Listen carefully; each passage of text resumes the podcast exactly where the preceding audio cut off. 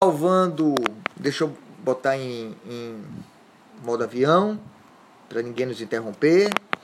Então, salvando aqui o nossa, nosso segundo momento de nossa aula por meio de podcast, vamos tratar das. Estamos tratando de extinção do contrato agora das causas, com, com as causas supervenientes à formação do contrato, né? Então,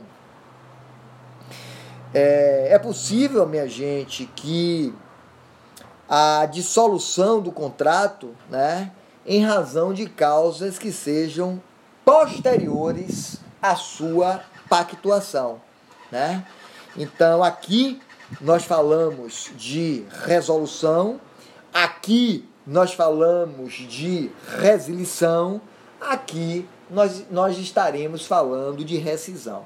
Mais uma vez, eu estou mostrando a vocês que não é, não seria a rescisão a única espécie de extinção do contrato. Eu vejo muito mais do que isso, né? Eu não vejo como se as pessoas achassem que a rescisão fosse a única espécie de extinção do, dos contratos.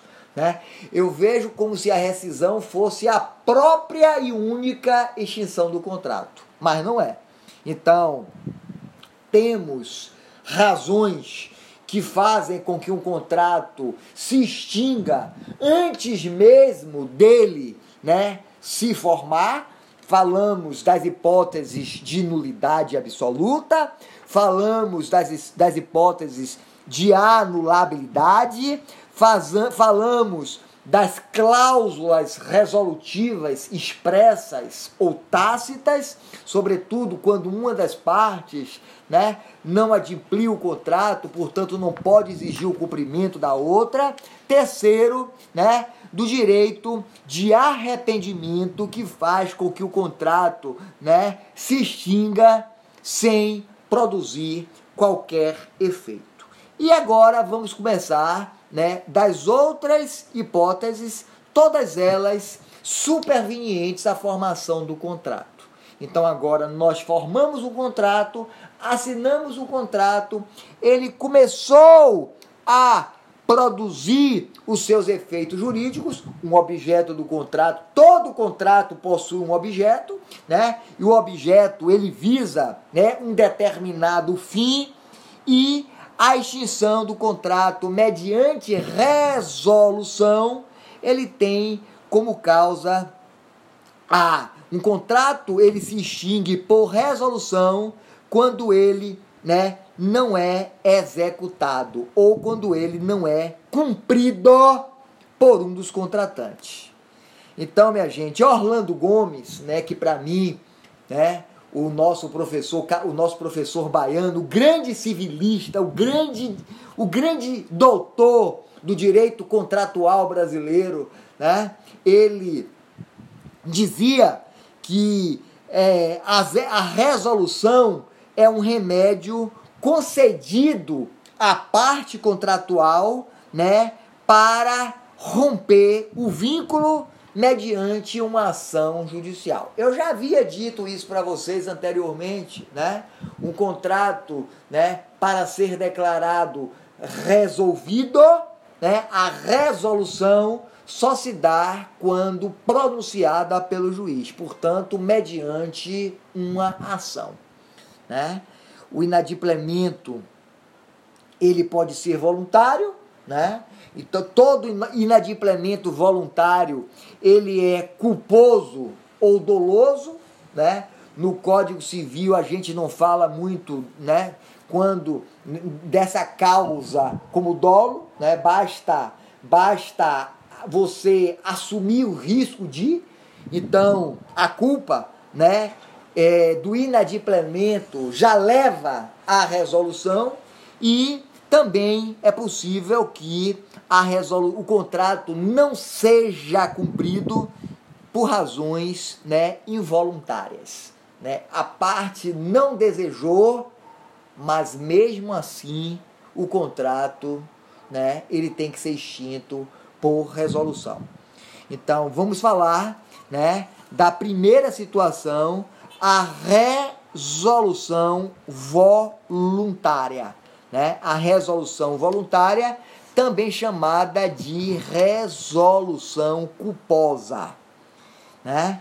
A resolução é, por uma inexecução contratual voluntária, né, ela decorre de um comportamento culposo de um dos contratantes, levando né, fatalmente ao prejuízo da outra parte contratual que se encontra cumprindo o contrato. Então, nesta situação aqui, né, a parte que voluntariamente é inadimplente, né, ela traz, ela acarreta prejuízos para a outra parte e esses efeitos aqui, né, porque o juiz vai declarar esta resolução, portanto, os efeitos também desta resolução operar-se-ão, né, na sua natureza, né, de forma ex tunc, né, retroagindo a data da formação do contrato, extinguindo, né, consequentemente, tudo que foi executado e obrigando é, a restituições re, é, é, recíprocas, né? pagamento de perdas e danos, cláusula penal se foi convencionada, né? e tudo, né? todo o prejuízo acarretado para a parte inocente, a parte que não deu causa ao inadimplemento. Né? a parte que inadimpliu, a parte que voluntariamente não cumpriu o contrato, deu causa à resolução, ela tem que su se sujeitar a todas essas consequências jurídicas, né? Então aqui nós temos contrato, por exemplo, né, que são contratos de trato sucessivo, né? Como é, por exemplo, esse contrato aqui que vocês têm com a Unijorge. É um contrato de trato sucessivo, ou qualquer contrato de serviço né, de transporte, ou contrato de locação. Locação é o melhor exemplo de contrato por trato sucessivo, em que todo mês gera deveres e direitos recíprocos para ambas as partes. Né? Para ambas as partes. Então, é, nesta situação aqui, né, nos contratos de trato sucessivos, né, esses efeitos da nulidade não se opera, não se operam ex tunc, né? A resolução, né, só produz efeitos a partir daquele momento em que se inadimpliu. Né? Então, todo mês você tem um contrato de locação que já está vigorando por 24 meses. E agora no, ele, ele, é, ele, ele tem prazo de 30 meses. Já vem cumprindo 24 meses de forma normal. Chegou esse mês, no 25 mês, né, o locatário não pagou o aluguel. Não pagou o aluguel. Muito bem. Ou então, quer ver outra forma de não cumprir contrato? Ele resolveu sublocar o seu imóvel, né, cujo, cujo contrato proibia a hipótese de sublocação. Então, nessa situação aí, né, o proprietário do imóvel, o locador, vai mover uma ação, né, a hipótese de inadimplemento, de despejo por inadimplemento e pagamento, de despejo por falta de pagamento, né, arguindo que o locatário né, se encontra inadimplente. É uma resolução por inexecução voluntária. Entretanto, né, em razão de ser o contrato de locação um contrato de trato sucessivo, ele, a, a, quando o juiz declarar extinto o contrato, resolvido o contrato, ele vai declarar de dezembro de 2020, quando recai a 25 prestação, dali em diante. Né? Até o mês de novembro, em que o contrato vinha sendo cumprido de forma correta, normal, não se atinge né, o contrato nas suas fases pretéritas. Tá? Certo? Então, nessa situação aqui, né, a resolução do contrato por incumprimento, né, pelo, pela falta do seu cumprimento, sempre está subordinada né, à condição né, de que a falta né, de uma das cláusulas contratuais. Certo? Temos a outra hipótese, minha gente, de execução de contrato, né, execução de contrato não cumprido. Né? A execução de contrato não cumprido é uma subespécie de resolução por inexecução voluntária. Né? Ela está prevista no artigo 476 do Código Civil Brasileiro. Nos contratos bilaterais, nenhum dos contratantes, antes de cumprida a sua obrigação, pode exigir o implemento da do outro. Né? Então é aquilo que a gente chama né, de exceção de contrato não cumprido. Né? O contrato é sinalagmático, o contrato é bilateral, ele impõe obrigações para um, ambas as partes. Então, por exemplo, se você não pagou o preço do da compra do imóvel, você não pode exigir que o proprietário, o vendedor, lhe imita na posse do bem.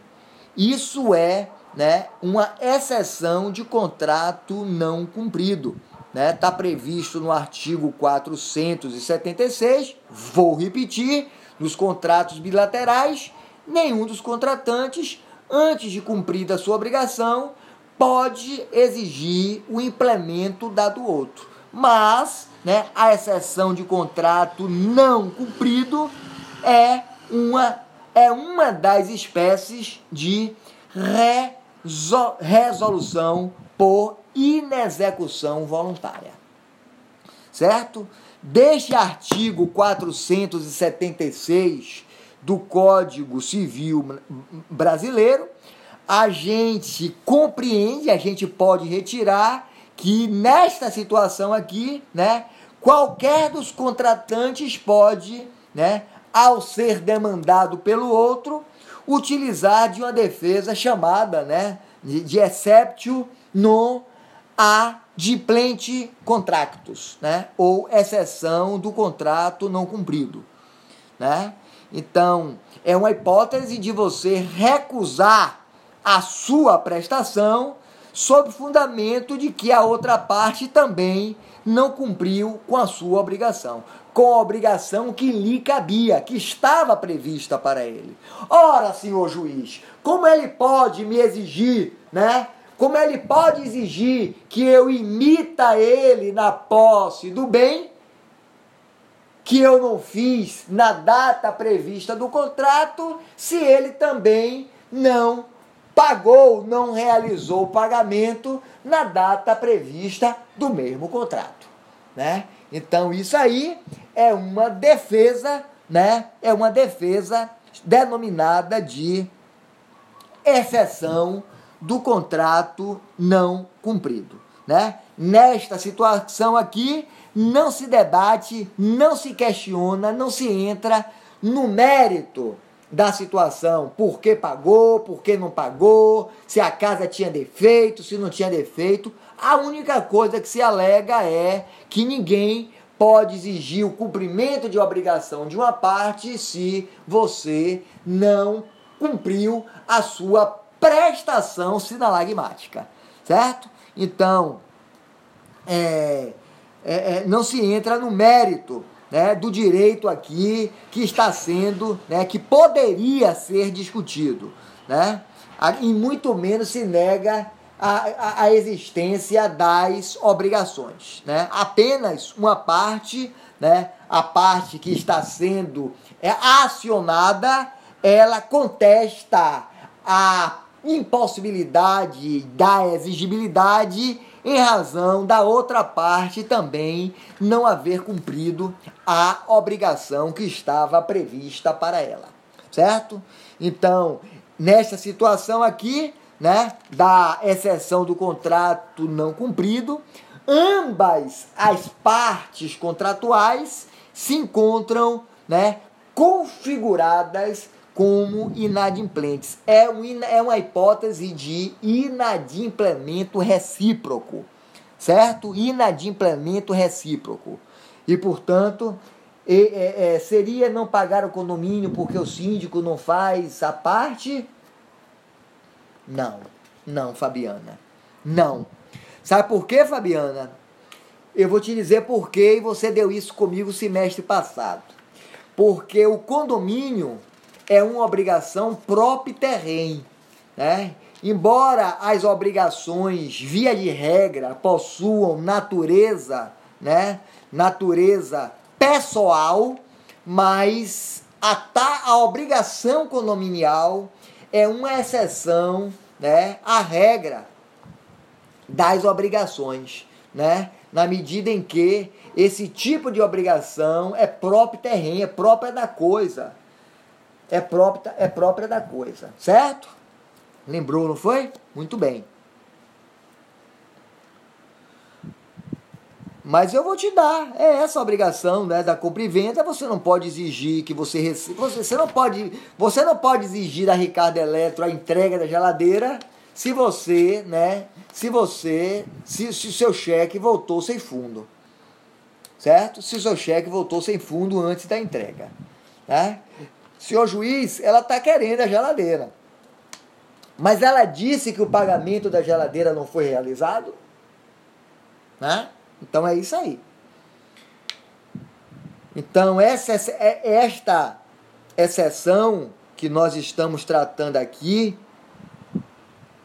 que é de direito material, minha gente, constitui, como vocês estão verificando, né, como uma forma de defesa indireta, já que você não discute o mérito da ação, né? Então, não é uma defesa voltada para resolver o vínculo obrigacional e isentar o réu, né, do dever de cumprir a prestação que foi convencionada, certo? Nesta exceção, né, a parte obtém apenas o reconhecimento né, de, do, do direito de poder se negar a cumprir a sua obrigação em razão do inadimplemento da outra parte. Certo? Do inadimplemento da outra parte. Tá? Tá claro? Posso seguir? Vocês estão compreendendo? Isso não é difícil, isso é muito fácil, certo? E é, uma outra, outra, outra espécie, da mesma forma que a exceção do contrato não cumprido é uma espécie de resolução por inexecução voluntária, outra espécie é a garantia de execução da obrigação a prazo. Né? Então ela está prevista no artigo 477. Se, depois de concluído o contrato, sobrevier a uma das partes contratantes diminuição em seu patrimônio capaz de comprometer ou tornar duvidosa a prestação pela qual se obrigou, pode a outra parte recusar-se à prestação que lhe incumbe ou até que aquela satisfaça a que lhe compete ou dê garantia bastante de satisfazê-la, certo? Então, é, é, obviamente que essa situação aqui do 477 é aquela hipótese em que você, né, está, você tem um contrato de venda a prazo e que o seu, né, o seu comprador, né, quem, quem, quem, quem, quem compra na sua mão, né, já começa a demonstrar que está em situação de falência, né? em razão de dever, devedor quanto mais. Né? Ele já é um devedor quanto mais na praça.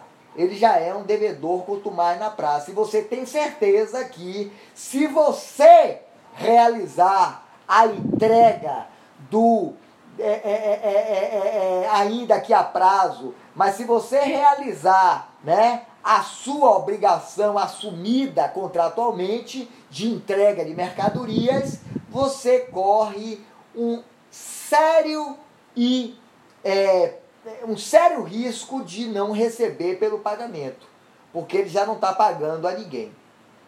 Então, numa situação dessa aqui, né, em razão da boa-fé objetiva, em razão da busca do equilíbrio contratual, o Código Civil brasileiro prevê a hipótese da parte que esteja com sérios indícios de vir a sofrer um prejuízo diante do inadimplemento da outra parte, exigir né, uma certas, exigir certas garantias sobre o cumprimento da obrigação é, assumida, sob pena do contrato estar resolvido por inexecução voluntária.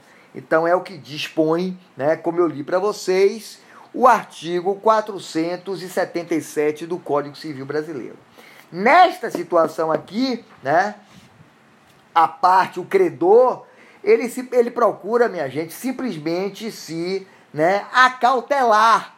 Né? Ele busca os, a busca dos seus interesses, né? de que o devedor, ele primeiro deve pagar para que só posteriormente né, ele possa é, também cumprir a sua obrigação, certo?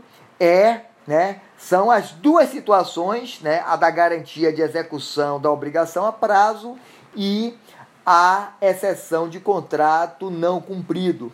São duas espécies, né, que eu traria para vocês de resolução por inexecução voluntária de um contrato, em razão de apenas uma das partes, certo? E temos também a resolução por inexecução involuntária.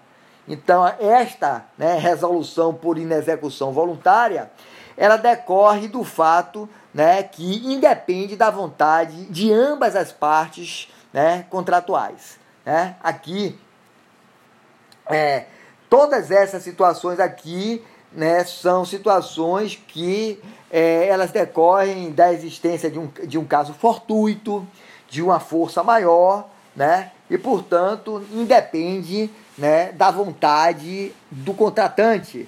Né, e, mesmo, e mesmo assim, né, no, embora normalmente ela decorra de causas naturais e que não decorram da vontade, da parte, da, do, do, do, da, da, da, conduta humana né, do contratante, elas, o, o contrato, eles serão né, resolvidos por inexecução involuntária, certo?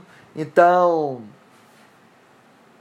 é, temos que assinalar aqui, que cham, chamar atenção para vocês, que a mera dificuldade não é uma situação de execução involuntária. Aí eu perdi meu emprego, certo? Eu não sabia que ia perder meu emprego. Então, minha gente, né? A, a perda do emprego, ela não pode ser alegada como inexecução involuntária. Se você perdeu o emprego e você não tem capacidade para pagar, né? para continuar cumprindo com as obrigações assumidas diante do, da absoluta impossibilidade material, seria né, uma daquelas hipóteses que nós tratamos anteriormente. Certo? Seria uma hipótese de resolução por inexecução voluntária. Ah, mas eu não tenho culpa de eu ter perdido o emprego. Você não tem culpa né? Mas isso aqui é uma mera dificuldade, né? Ainda que de ordem econômica. E ela não se confunde com impossibilidade de cumprimento da vença, né? Certo?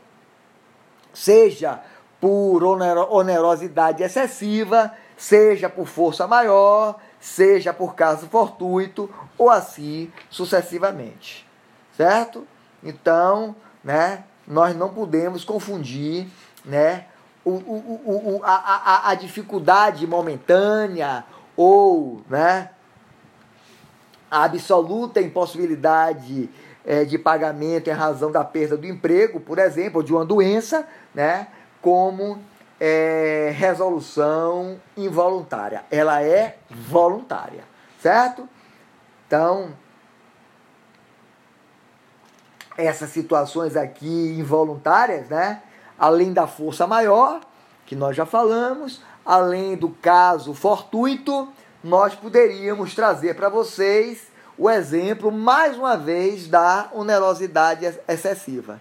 Então, todas as vezes que um contrato ele se tornar excessivamente oneroso para uma das partes, excessivamente oneroso para uma das partes, impossibilitando o seu cumprimento integral, o seu cumprimento legal. Vou, daqui a pouco eu falo, peraí, Reinaldo.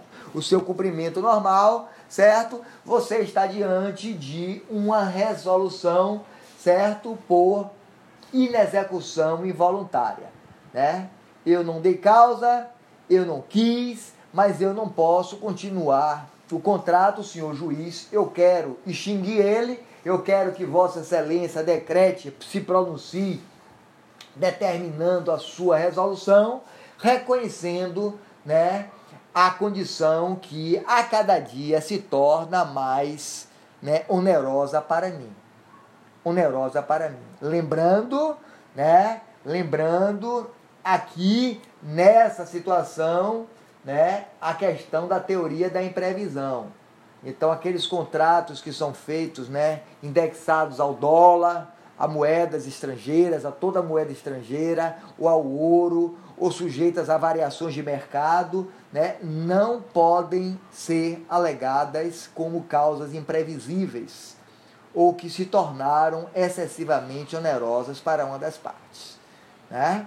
Então, não é, não seria também essa situação aí. E aí, aí deixa eu responder agora a Rinaldo. Professor, em caso em caso perda de uma catástrofe, de perda em razão de uma catástrofe, caracteriza, claro, a catástrofe é, né? Então, a catástrofe é. Então, é um é, é tanto caso fortuito né, ou força maior, eles são situações, né, eles são situações de inexecução involuntária, né? Tanto o caso fortuito como a força maior, certo? Com uma força maior. Você quer um exemplo? Então você vendeu a vaca. Você vendeu a vaca, você recebeu o dinheiro, né? Mas você não entregou a vaca. Você cuidou da vaca, você botou a vaca para dormir na sua melhor baia, para que no outro dia o adquirente do animal viesse buscar o animal, mas à noite, né, uma chuva catastrófica, né, uma chuva, chuva catastrófica, né, os raios incendeiam todo o curral, incendeu as baias, né, os animais morrem, ou inundados, ou queimados, né, ou a barragem estourou. Então, são situações que fazem com que o contrato seja extinto né, é, por resolução. Né? Não, o, o contrato não foi cumprido por uma das partes, mas aí ninguém teve vontade de não cumprir. Então, é uma resolução por inexecução involuntária. Certo? Ok, Reinaldo? Entendeu? Tá entendido? Se não tiver, a gente repete. Se não tiver, a gente repete, certo? É... Deixa eu ver, minha gente. Olha aí o 478. Vamos lá. Vamos lá. Vamos aí o 478. 478. Nos contratos de execução continuada ou diferida, né? locação, por exemplo, se a prestação de uma das partes se tornar excessivamente onerosa, com extrema vantagem para outra, em virtude de acontecimentos extraordinários e imprevisíveis, poderá o devedor pedir a resolução do contrato. Os efeitos da sentença que a decretar retroagirão a data da citação, certo? Então aqui, além de exigir que o acontecimento seja extraordinário, imprevisível e excessivamente oneroso para uma das partes contratuais, né? O dispositivo do Código Civil Brasileiro, artigo 478, insere uma situação muito interessante, né? O de extrema vantagem para outra parte, né? Então, minha gente, né? Muita gente fez críticas, muito, muitos dos doutrinadores fizeram críticas a essa previsão do legislador aqui, né? O que seria, o que seria é, de extrema vantagem para a outra parte, né? Então, é, é, é, tudo aquilo que é fenomenal, minha gente. É tudo aquilo que é né, estar acima da normalidade. Né? Há quem fale né, aproximado ao dobro, certo? Vamos lá, gente. Vamos terminar aqui. Requisitos para a resolução do contrato por onerosidade excessiva. Né? Quais são os requisitos para o juiz decretar a resolução do contrato por onerosidade excessiva. Né? Que o contrato esteja vigendo, né? então nós falamos, aqui são todas as causas que são supervenientes ao contrato. Então você fez o contrato, você assinou o contrato, o contrato está produzindo efeito, veio a situação que se, que se demonstrou o contrato excessivamente oneroso para uma das partes, né? impossibilitando a sua continuidade. Então, a vigência de um contrato, né, que seja comutativo ou de execução diferida, né, a observância desse fato extraordinário e imprevisível, né, o traço que foi muito criticado pela doutrina, né, o, a considerável alteração da situação, né? né? Essa, essa vantagem excepcional. E quarto requisito, a ponte, o elo, o nexo de causalidade entre o evento superveniente, né, posterior à formação do contrato, e o que causou a excessiva onerosidade, certo? A exemplo da compra e venda né, com postergação de entrega do bem. Então, você posterga para o mês seguinte ao da alienação, né, e após a conclusão desse negócio, né, o, a, a, prestação se torna né, excessivamente onerosa. Agora, né, em razão da pandemia, está começando a ocorrer isso. Então, muitas indústrias de plástico, né? Aqui eu acho que aqui Reinaldo, não sei se ele tem experiência, não sei qual é a, a, a indústria que Reinaldo trabalha, né? Mas existem produtos, né? Determinados produtos no mercado mundial cujos preços estão muito mais elevados, impactando os contratos em razão da majoração dos insumos. Então, muitas fábricas deixaram de produzir determinados equipamentos e é, esta pandemia levou a, né, a aumentar excessivamente muitos desses produtos, certo?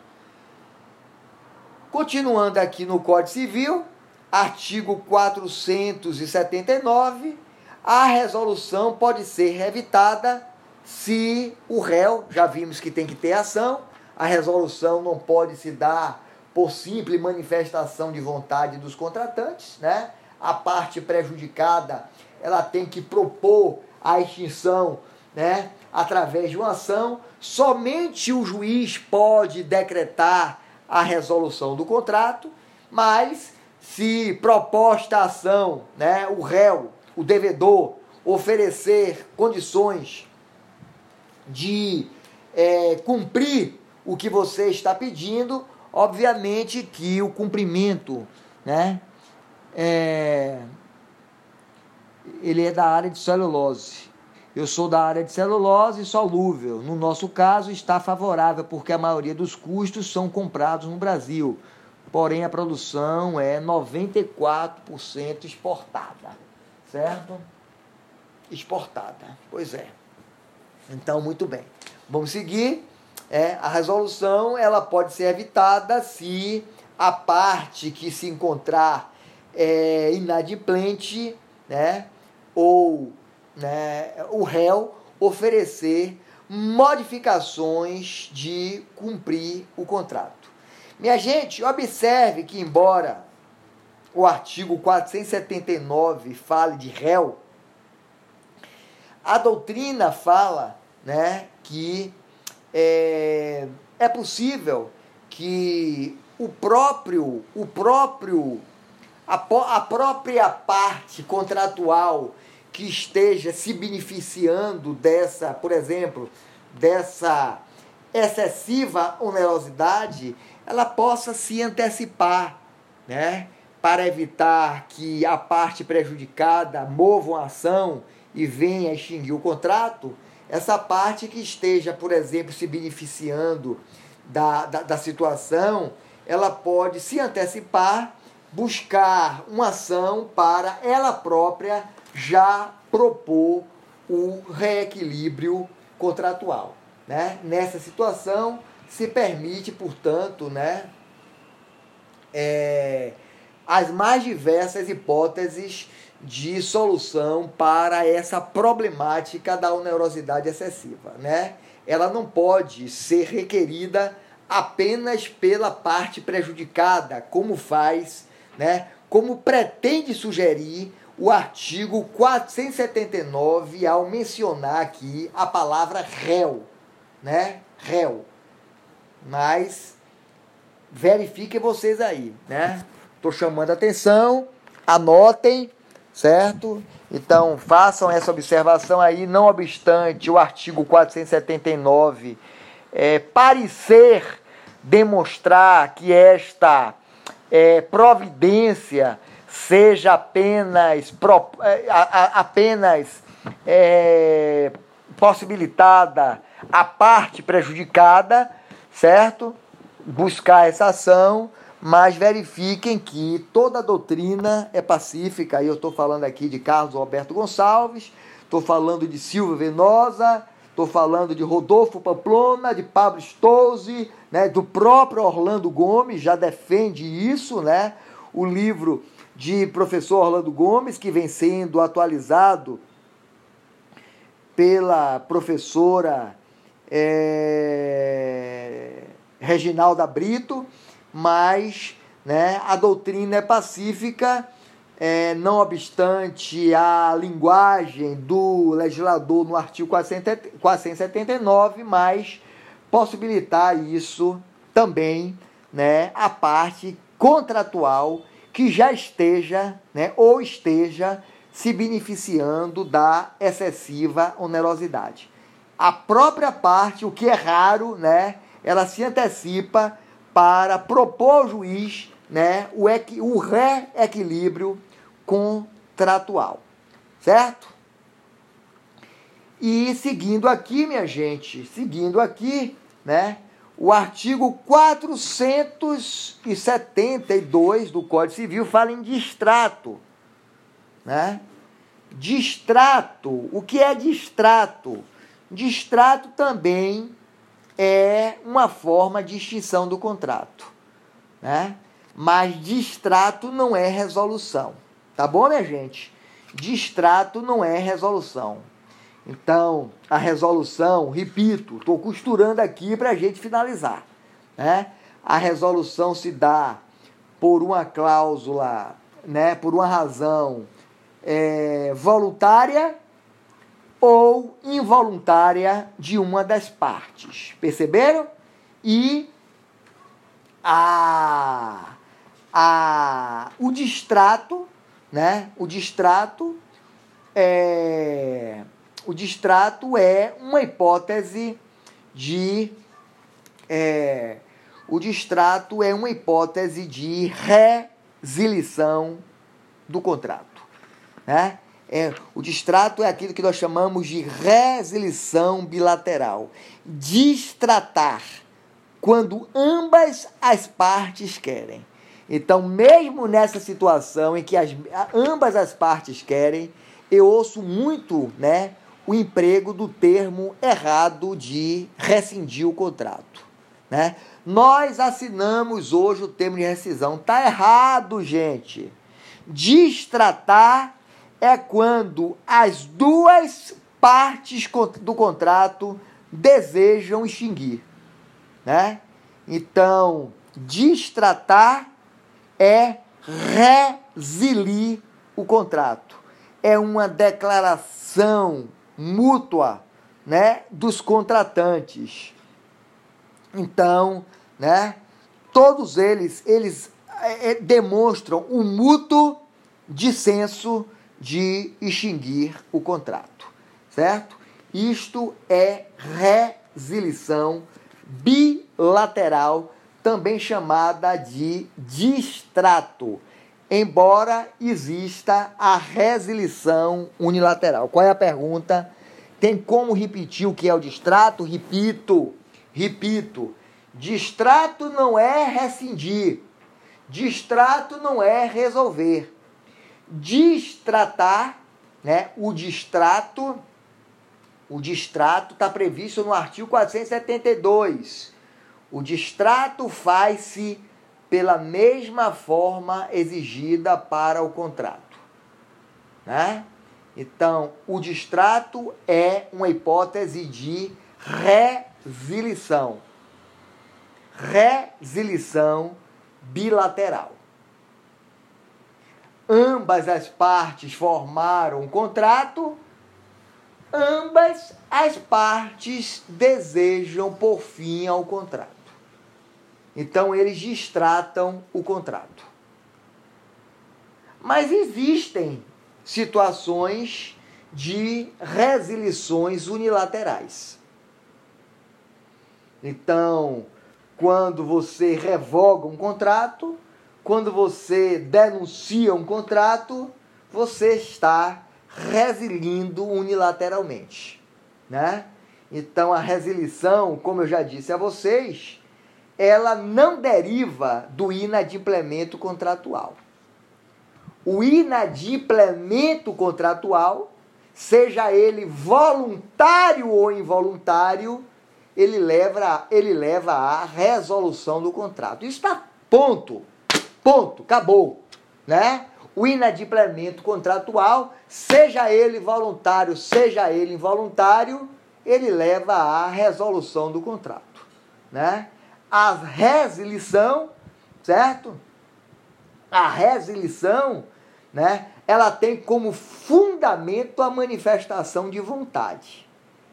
Então, uma parte quer extinguir, resilição unilateral, ou ambas as partes querem resilir, distratar. Certo? Tá tranquilo? Veja aí o 473. A resilição unilateral, nos casos em que a lei, nos casos em que a lei expressamente ou implicitamente o permita, opera mediante denúncia notificada a outra parte opera-se mediante denúncia, né? Opera-se mediante denúncia notificada à outra parte. Então aqui é a hipótese de resilição unilateral. Quando uma parte está denunciando o contrato. A exemplo do que você faz quando num contrato de locação, né, uma das partes quer ou devolver ou devolver o contrato, né, que está por tempo indeterminado, ou o proprietário quer retomar o contrato, o imóvel que está por tempo indeterminado. Né? Então, são hipóteses de resilição unilateral. Para você demonstrar a sua vontade, a sua manifestação de vontade de extinguir o contrato, de você unilateralmente resiliar o contrato, você tem que necessariamente é, notificar a outra parte contratual. Né? A morte também né, é a terceira é a terceira espécie de extinção do contrato. Então, nós vimos resolução, resilição e agora a morte. Então, a morte de um dos contratantes, se o contrato for personalíssimo, na primeira unidade eu coloquei uma questão de prova de uma obrigação, de um objeto de contrato cuja obrigação somente poderia ser cumprida pela parte pactuante. Então, se a parte pactuante morreu, o contrato é personalíssimo, também chamado de intuito personae, o contrato está automaticamente extinto. Certo? Está automaticamente extinto. Se o contrato não for né, intuito personae, não ocorre, a morte não acarreta, não acarreta a sua extinção. Né? Obviamente que não acarreta a sua extinção. E finalmente vamos falar daquilo que todo mundo acha que seja a única forma de extinção de um contrato. E é a mais fácil de todas, né? A rescisão contratual. Minha gente, a rescisão a rescisão ela só ocorre quando existe lesão. E a lesão está prevista no artigo 157 do Código Civil Brasileiro. Então observem vocês, né, o absurdo que se comete. O absurdo que se comete. Todo mundo, né, quando quer se referir a uma a extinção do contrato, seja porque houve inadimplemento, portanto, resolução, seja porque uma parte quer ou ambas as partes querem, leia-se resilição, e todos nós, forma geral, de forma equivocada, nos referimos unicamente como somente existisse a rescisão contratual. A rescisão, minha gente, é uma forma de extinção, né? É, portanto, ela somente pode ser empregada, né, nos contratos, né, que estão sujeitos da, a, da ocorrência da lesão, certo? Da lesão. O que é que diz o artigo 157 do Código Civil Brasileiro? Ocorre a lesão quando uma pessoa, sob premente necessidade ou por inexperiência, né? Então aqui vocês estão no artigo 157 vendo dois requisitos subjetivos para a ocorrência da lesão. Quais são eles, né? A premente necessidade o primeiro elemento subjetivo, o outro elemento subjetivo, inexperiência, não é preciso que estejam presentes os dois, basta apenas um deles. Então, quando alguém, sob premente necessidade ou inexperiência, se obriga a uma prestação manifestamente desproporcional ao valor da prestação oposta, ocorre lesão, certo? Então, a lesão também é uma hipótese de, de é, é, invalidade do contrato por né, vício de consentimento, né? E nessa situação, quando a gente fala em anular o contrato, né, nós estamos falando né, da única a única hipótese de rescisão contratual, se você estiver, né, com apego à boa técnica, certo? Então, é, o Código Civil Brasileiro, né, ao se referir à lesão, né? Ela para a sua caracteriza caracterização, ela, ela, ela apenas é, admite né, a sua ocorrência quando estiverem presentes esses elementos subjetivos. E aqui, minha gente, eu agora né, me dou com o sentimento, né? Estou com o sentimento de dever cumprido, eu consegui cumprir, cumprir com todo o meu programa e eu estou, né? É, franqueando é, o microfone para que vocês me perguntem antes de eu anunciar a V3, na hipótese de qualquer dúvida.